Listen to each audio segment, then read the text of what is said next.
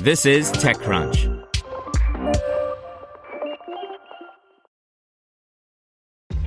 This episode is brought to you by ShipStation.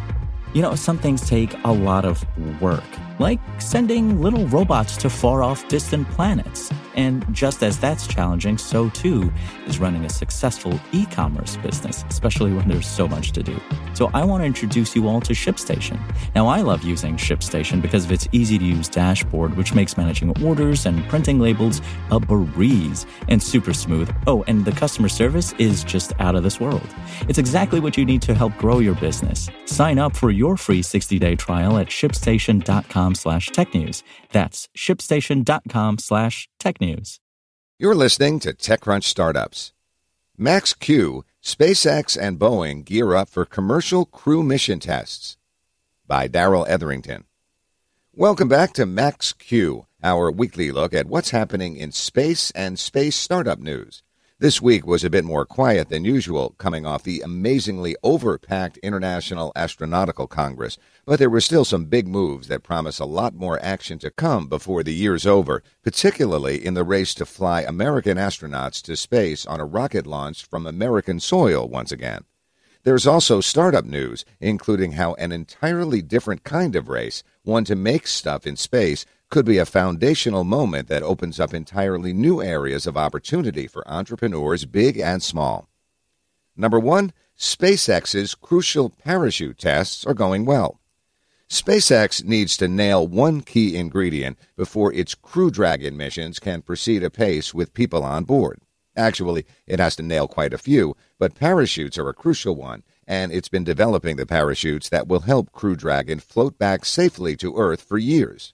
The third iteration is looking like the one that will be used for the first Crew Dragon missions with astronauts, and luckily, that version 3 system has now completed 13 successful tests in a row. That's approaching the kind of reliability it needs to show to be used for the real thing, so this is good news for the current goal of putting astronauts on board early next year. Number two, SpaceX and Boeing ready key milestone tests. SpaceX has another key test for Crew Dragon coming up as early as this week a static fire of its capsule abort engines. This is a key test because the last one didn't go so well. Also, Boeing will be doing their pad abort test as early as this week as well, which sets things up nicely for a busy time next year in crewed spaceflight. Number three, how in space manufacturing could prompt a space business boom. Launching stuff to space is expensive and really limits what you can do in terms of designing spacecraft and components. There's been efforts made to reduce the cost, including SpaceX and Blue Origin pursuing reusable rocketry. But just building stuff up there instead of launching it could unlock much deeper cost savings and new technical possibilities. Number four, changing the economics of satellite propulsion. Satellite propulsion has, until very recently, been almost entirely a bespoke affair, which translates to expensive and generally not accessible to startup companies who actually have to worry about stuff like burn rates. But Morpheus Space has a new Lego like system for offering affordable, compact, and scalable propulsion that can serve pretty much any satellite needs. Number five, dev kits for small satellites. Small satellite business is booming and Kepler wants to make sure that developers are able to figure out what they can do with small sats. So it's offering a developer kit for its toaster sized IoT communication satellites, cooler than the Apple TV dev boxes that were on offer once upon a time. And number six, Northrop Grumman launches ISS resupply mission. The ISS is getting a shipment of supplies and scientific material courtesy of a resupply cargo capsule launched by Northrop Grumman on Saturday.